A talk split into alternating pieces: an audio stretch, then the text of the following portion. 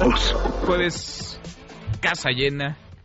Fernanda Caso. Fer, ¿cómo estás? Muy bien, muy contenta de estar ya de vuelta, ya los extrañaba mucho. Ya te extrañamos por acá. Estoy contento de verlos a los cuatro aquí al mismo tiempo, reunidos, sonrientes. Paul Hospital, ¿cómo estás, Paul? Muy contento de verlos otra vez a todos. Bienvenida, Fer, de vuelta, te extrañamos mucho también. Muchas gracias. Antonio Tolini, Toño, ¿cómo te va? ¿Qué tal? Buenas tardes. Qué sobrio. ya, déjalo, déjalo, es que no lo pides, así está bien. No, buenas tardes. Federico Arriola, ¿cómo estás, Fede? Yo estoy feliz y muchas gracias por invitarme. Gracias. Muchas, digamos que hay tres, cuatro felices. Toño viene en un estado de ánimo Eh, inalterable, ¿no? Estoy bien. Estoico, estoico. Bueno, hay mucho que platicar. Venezuela es uno de los temas que más reflectores concentra en estos momentos en el mundo entero y la posición de México en torno también al conflicto en Venezuela. Esta particularmente ha sido una semana muy movida, muy convulsionada, en donde se han dicho muchas cosas entre el régimen y la oposición. Juan Guaidó, que ha estado al frente de la Operación Libertad, Leopoldo López, que ha sido liberado de un arresto domiciliario, y en medio Estados Unidos, que parece jugar un rol importante, determinante en todo este movimiento, y la posición de nuestro país, que no se mueve, que sigue siendo una de no intervención, de, y lo pongo entre comillas, neutralidad, en donde llaman a las partes a un diálogo que, si bien se escucha noble, suena imposible a estas alturas. Fer, ¿qué te parece la posición de nuestro país y el conflicto en Venezuela? A mí la posición de nuestro país desde el inicio me ha parecido muy débil, no tanto por el no respaldo a Guaidó, sino por la no condena a las violaciones de derechos humanos por parte de, del régimen de Maduro. Y creo que esa sí es una exigencia que se tendría que tener, eh, como ha dicho nuestro país, en las instancias adecuadas dentro de los eh, organismos en los que México, de los que México forma parte. Eh, pero aún así no lo ha hecho, ¿no? Simplemente ha mantenido esta postura que dice neutral, pero pues en estos momentos de crisis, en un país que es tan cercano a nosotros, geográficamente, culturalmente, en los que además se espera de México una posición, a diferencia de conflictos que se encuentran a muchos más kilómetros de distancia, eh, México simplemente ha desaparecido, ¿no? Y, y, pretendiendo ser este canal entre unos y otros, pues finalmente se ha convertido en eh, a, los ojos de la oposición venezolana, pues en un aliado de Maduro, ¿no? Y eso sí me parece lamentable. Eh, no podemos ser un canal si uno de los, si las, una de las dos partes no nos reconoce como interlocutores. Ahora, de lo que está pasando en Venezuela, a mí me parece muy interesante lo que va a suceder a partir de la liberación de Leopoldo López. Recordemos que Leopoldo eh, forma bueno, era un líder dentro de uno de los partidos de oposición que en realidad nunca habían logrado eh, realmente eh, un consenso entre ellos, ¿no? Si bien habían apoyado todos a Capriles o habían participado todos en ciertas eh, campañas con candidatos únicos, en realidad nunca lograron, eh, pues sí, unirse. Y por primera vez lo estábamos viendo con Juan Guaidó. No sé si esta liberación de Leopoldo López pueda significar un impulso para el movimiento o también, pues, traer a flote de nuevo ciertas rencillas y resentimientos internos que había en el movimiento que pudieran afectarles, eh, pues, en este camino que parecía que llevaban avanzado. Entonces dices, la posición de México tibia y se vuelve con esta posición comparsa de un régimen, del régimen de Maduro. Naturalmente. Toño. Me encanta la síntesis. Yo creo que hay que hablar del tema de Venezuela tomando en cuenta una serie de elementos de política exterior.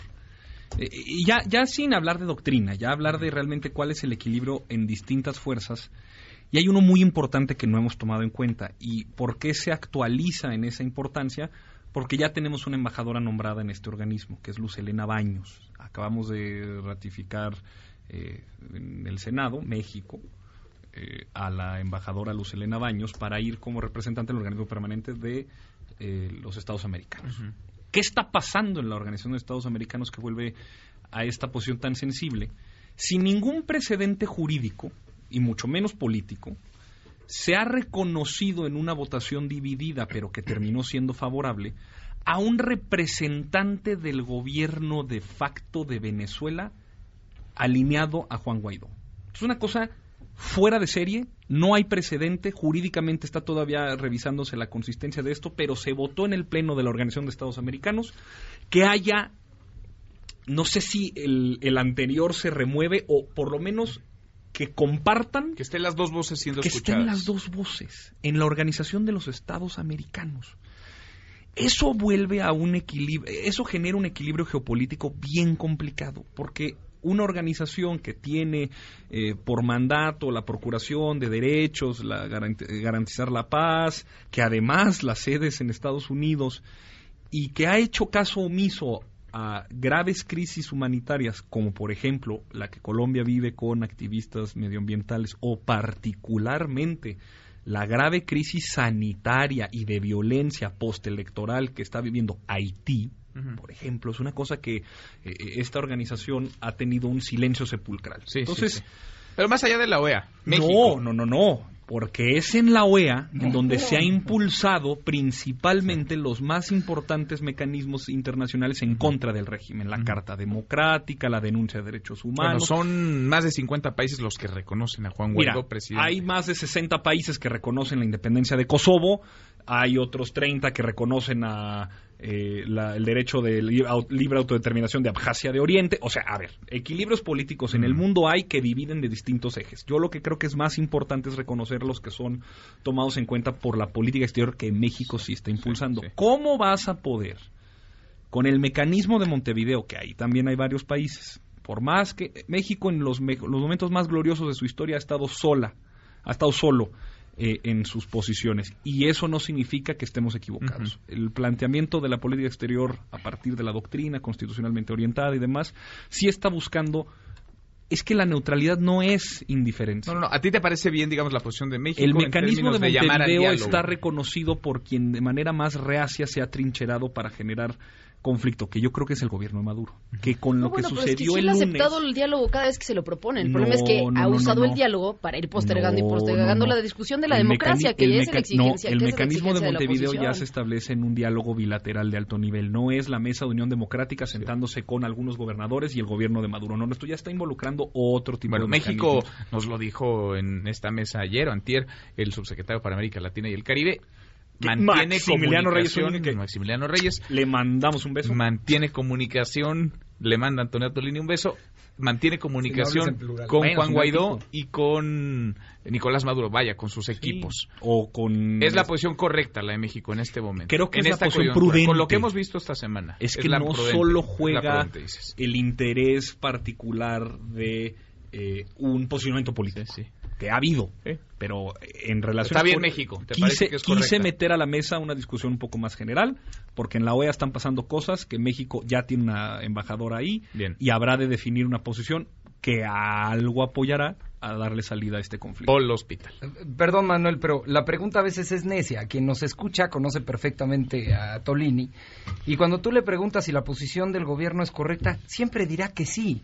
No importa lo que digan en la mañana López Obrador, no importa que tenga datos, cifras correctas o incorrectas, en esta mesa y en muchas otras, el trabajo de los propagandistas de la 4T es defender lo que dice el presidente. ¿Qué sí está pasando? Es, un propagandista. Sí, bueno, es que frente al PRI yo no voy a ceder un ápice de, de No, pues a ver, el último... Salud. Porque recordemos que Paul viene defendiendo El último gobierno, sí, claro, vamos a hablar del último gobierno y la posición que tuvo justamente contra este dictador Nicolás Maduro. El gobierno de Peña y fue Nieto. muy fuerte al respecto. Este gobierno, ¿qué está haciendo y qué está pasando con México? Muy lamentable.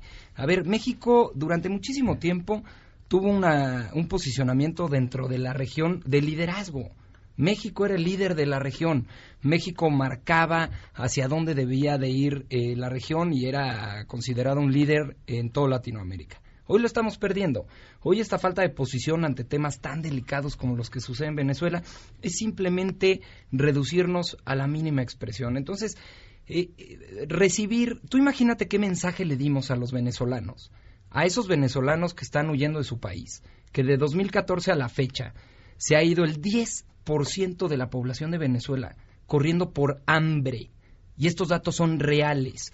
10% de la población de Venezuela en los últimos cinco años ha tenido que correr de su país para buscar alimento. Tienen una inflación de más de 10 millones por ciento. Es incomparable la medicina, el alimento y la gente huye ya no para buscar calidad de vida, ya no para buscar mejores condiciones de seguridad. Sale corriendo de Venezuela para vivir, para poder vivir. En esa situación tiene este dictador Nicolás Maduro a Venezuela. Imagínate lo que sintieron, lo que pensaron.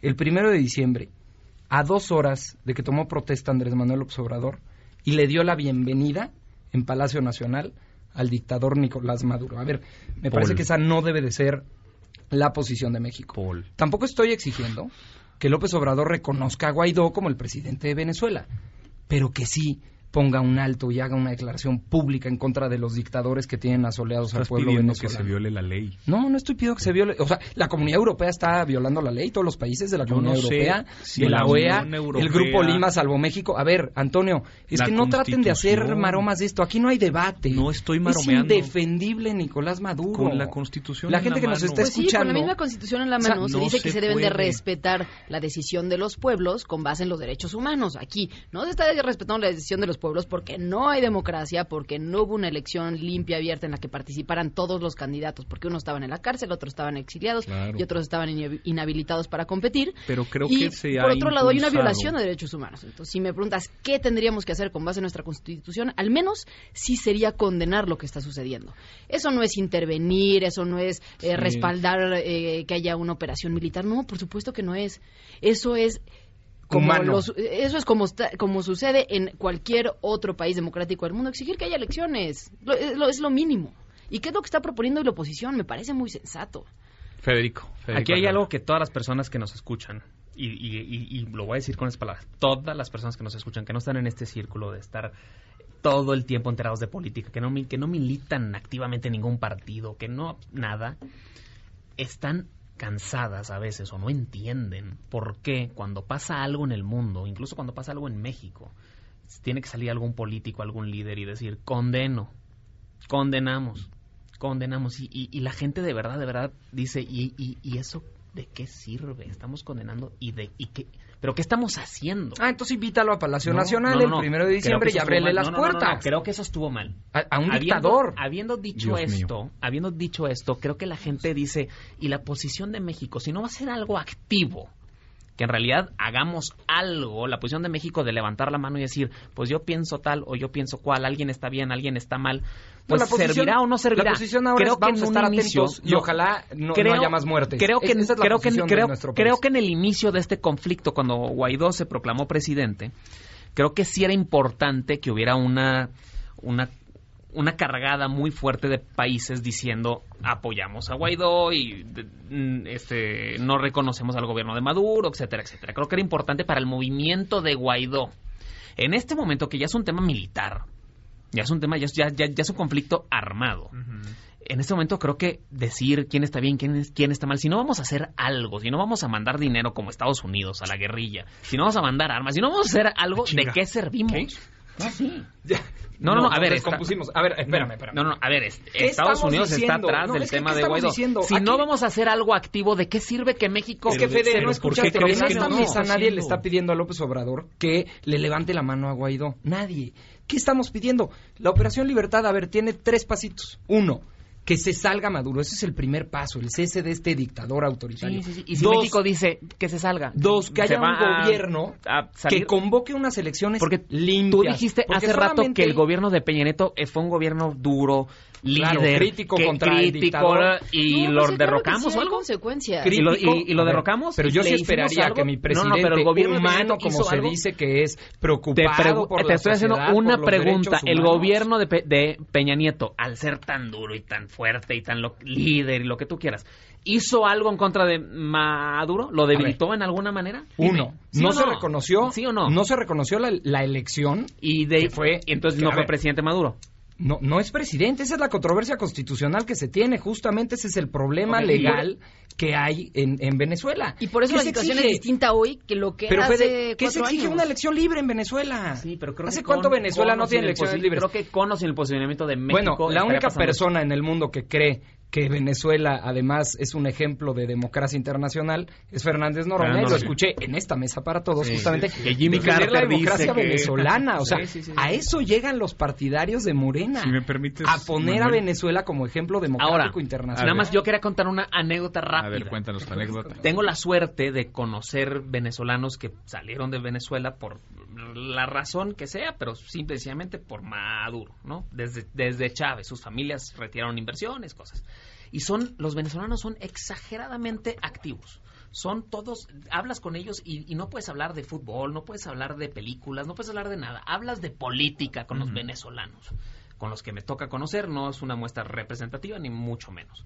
Pero sí conozco muchos. Y en este conflicto no los veo muy muy muy eh, activos muy activos no no no o sea no los veo con este ímpetu que traen a veces en contra de duro que ahí bien ya lo vamos a quitar ya esto el otro creo que creo que la operación libertad o como se llame creo que se, se- o se precipitaron o no no o se infló mediáticamente Mm, Es que no lo sé, pero cre- creo que ni los mismos que lo están apoyando desde fuera están viendo como que esta es la luz al final del túnel, esta es la manera para derrocar a Nicolás Maduro. a ver Toño Una Antonio cosa que se dice una y otra vez, pero no, no está de más repetirlo, es que muchas de las personas que defendían un modelo de gobierno en este país, una manera que estaba claramente identificada con el neoliberalismo, el modelo extractivo, excluyente, desigual, que ha costado vidas, violaciones de derechos humanos de manera sistemática, generalizada, que ha generado desplazamiento interno, lo tenemos en el sureste, que no generó inversión, que generó desaceleración,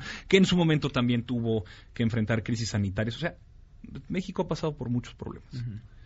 Es bien curioso que estas personas, siempre con el dedo flamígero de su indignación, griten, ahí viene el lobo, ahí viene el lobo, ahí viene el lobo, y ese lobo le llamen Venezuela. Siempre. Pero es que además es un fenómeno que sucedió con Gustavo Petro en. Colombia. No, no, no, no esa, esa Faz y yo compartimos una, una metáfora similar. Saludos a César Faz. Eh, siempre, y sucede, le sucedió a Gustavo Petro en Colombia, le sucedió a Pablo Iglesias en España, le ha sucedido incluso a Jeremy Corbyn en Reino Unido. Se ha vuelto una campaña mediática por parte de los intereses económicos y políticos, generalmente de la más rancia, del más rancio corte conservador, generalmente, de hablar desde una posición de cortina de humo mediática para evitar hablar de los problemas de tu país o evitar hablar de las consecuencias que acciones en tu país toman, poner a Venezuela por delante. Llamamos, eh, Paul eh, se desquicia y se arranca los pelos y dice que invitamos a un dictador. Señores, Andrés Manuel López Obrador es jefe de Estado. Es un jefe de Estado de una economía G20 con 3.200 kilómetros de frontera con Estados Unidos y que tiene una posición relativa muy por encima del 85% del planeta. No nos vamos a comportar como unos bravucones pandilleros eh, tratando de empezar a eh, exigir algo que nosotros mismos no podemos cumplir aquí. No porque no se pueda o no sea importante, sino porque sucede que en este continente sí tenemos una serie de problemas documentados de violaciones de derechos humanos que de manera muy arbitraria y sospechosa no son el centro del debate. ¿Por qué nadie grita nos vas a convertir en Haití? ¿Por qué nadie grita nos vas a convertir en, en Colombia? ¿Por qué nadie grita eso? ¿Por qué Venezuela se ha construido por lo menos por la última década? Además lo recordamos en México. tuvimos Pero un porque Vene- Vene-. Venezuela sí da miedo. ¿Por qué? Eh, Ahí es donde yo le pido a la audiencia que sospeche a través de los mecanismos en los que nos estamos informando, porque por supuesto que existe un interés político, no solamente económico, pero político, y no a grado de eh, si Manuel López San Martín quiere en esta mesa decir, no, no, estamos hablando de funcionarios de altísimo nivel en Estados Unidos cuyo historial político habla de su involucramiento en operaciones de, de Black Ops anteriores, todo el mundo lo sabe, que están propugnando están propugnando por el reconocimiento inmediato, facilitando Sí. intervención militar, movilizando, buscando qué buscando la desestabilización de un régimen que ha sido, por lo menos por los últimos 20 años, completamente contrario a intereses económicos y comerciales que facilitarían mucho si Maduro no estuviera. No, a ver, es que yo- a, mí, a mí me parece A muy ver, claro por qué Venezuela o sea todo esto es un ar- ejemplo, es armado digamos, para beneficiar a Nada más A ver, recordemos que Venezuela, es el lobo. No, es que dejen No, que ver. Manuel sintetice porque yo, yo hasta pensé que habíamos cambiado de tema y la no. señora, el señor que nos está escuchando, no le cambió usted de estación, sí estamos hablando de Venezuela, sí, sí. pero A ver, perdió. ¿estaría esto armado, orquestado desde Estados No, no, Unidos? es que no le digo armado, no le digo orquestado. O sea, es que parece como que yo quiero justificar. Recordemos, esto es una historia de 10 años, por lo menos 15. El México es muy Sí, pero tú ves detrás a Estados Unidos. Creo que la manera en la que nos estamos 13. informando, lo que como nos estamos informando sobre lo que pasa en Venezuela, está muy sesgado de origen porque estamos amplificando una realidad que de manera comparada no hay ninguna diferencia entre lo que sí existe en Venezuela, que son violaciones de derechos humanos, y lo que sucede en otras distintas Es latitudes. que no, A yo ver, creo que hay pídele una... una disculpa a los venezolanos. Yo creo que hay un error, porque sí es cierto, hay no le situaciones de a pobreza nadie, que yo- existen yo en muchos lugares, México. A hay no situaciones de corrupción que en existen, México. eh, hay- hay situaciones de corrupción que se replican en otras partes del mundo, pero creo que sí Venezuela es un caso paradigmático porque se encontraba en una ruta ¿no? de crecimiento económico, de fortalecimiento de instituciones, de fortalecimiento de la sociedad civil hace 13 años que de pronto empezó a cambiar con muchos errores, como pasa en América Latina, como ha pasado en muchos países en América Latina, pero se encontraba en una ruta. Y de repente tienes un gobierno que, pues, disuelve a la Asamblea Nacional y nombra a una Asamblea Constituyente, que decide nombrar a un mayor número de ministros de la Suprema Corte para mayoritar todas las decisiones y tener el control del Tribunal Supremo de Justicia de, Venezuela. Tienes a un presidente que mete a la cárcel a un opositor, que exilia a otro, que inhabilita a otro. Tienes un presidente que empieza a nacionalizar eh, empresas. Y entonces es desde el gobierno que se empiezan estas transformaciones. No son condiciones sociales que se dieran de un país que ha luchado durante su historia para salir de ella, como es el caso de Haití o como es el caso de otros países que pues ha- han venido luchando muchísimo, o como el propio México, ¿no? que hemos tenido grandes luchas para ir conquistando espacios en democracia, pero que hoy nos permiten un- tener un presidente electo como es eh, el presidente López Obrador. Si desde el poder se empiezan a, a- a generar esos retrocesos democráticos, económicos y de fortalecimiento de instituciones, claro que hay alertas y claro que es distinto y por eso Venezuela es un ejemplo y no, y no es decir, ah, estamos utilizando como ejemplo a Venezuela Pregunta, porque Estados pregunta. Unidos nos dijo que lo hiciéramos. A ver, Por Reconozco tu no. diagnóstico, por supuesto, claro, y además como analista y como alguien interesada en el, en el buen derecho, entiendo. Solo de ahí me interesa saber de veras el mecanismo de Montevideo, su enlace de alto nivel, la procuración de diálogo y la posición hoy que acaba de salir incluso el canciller a declarar, no a la intervención militar, la resolución de las partes de manera eh, dialogada. ¿En qué parte crees que con ese diagnóstico, que repito, con- co- coincido en él, ¿dónde crees que lo que hoy está se queda corto? A ver, simplemente en que se está desconociendo todos los intentos de diálogo que la oposición tuvo en el pasado, en Cuba, en los que el presidente Nicolás Maduro sacó documentos totalmente distintos a los que se había declarado en la reunión, para lo cual quien era presidente de la Asamblea Nacional en ese momento, eh, Borges, desconoció y después de ese desconocimiento se le prohibió la entrada de regreso a Venezuela. Pero no, ese fue el último intento de diálogo que hubo. Pero no Entiendo es el mismo, que ¿no?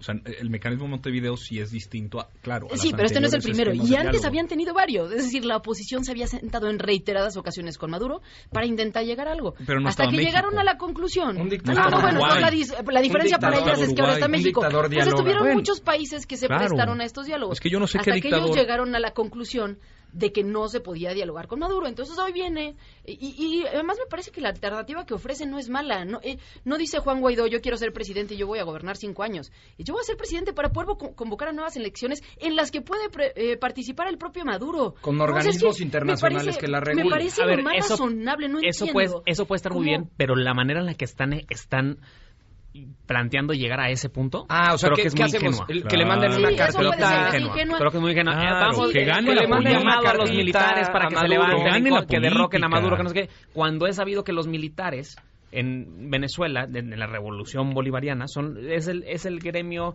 más beneficiado. Pero todo. más. Sí, El pero máximo. finalmente los militares también es la es Se antoja muy complicado que- que se vayan en contra que Nicolás. Maduro acepte un diálogo que tenga como condición su salida de la presidencia o Pero lo que las dice- elecciones libres que las llevan pidiendo a gritos los venezolanos desde hace meses, años, incluso se Años. antoja muy complicado. Ahora, se antoja más complicado que se sienten a la mesa las partes por muy noble que sea desde México convocar a un diálogo, es inviable o imposible a estas alturas. Se ve prácticamente imposible. Bueno, vamos a cambiar hoy la dinámica de esta mesa. Pone un tema interesante en el corte Paul y te hacemos segunda. Una, tú platicaste con Roy Campos. Sí, hace muchas gracias. Algunos Fíjate días. que todos los viernes tenemos un programa. Sí. Y eh, nuestro invitado especial hace tres semanas fue Roy Campos, que usted que nos está escuchando lo conoce, es el director de Consulta Mitowski, Ujú. una de las encuestadoras más respetadas a nivel nacional. Que mucha gente debe pensar, pues, Consulta Mitowski aparece solamente en los procesos electorales, se dedica Exacto. a medir únicamente preferencias electorales. No es así. Exactamente, y justamente en ese programa lo que le pedimos es que nos platicara todo lo que mide Roy, así le llamamos. Mm.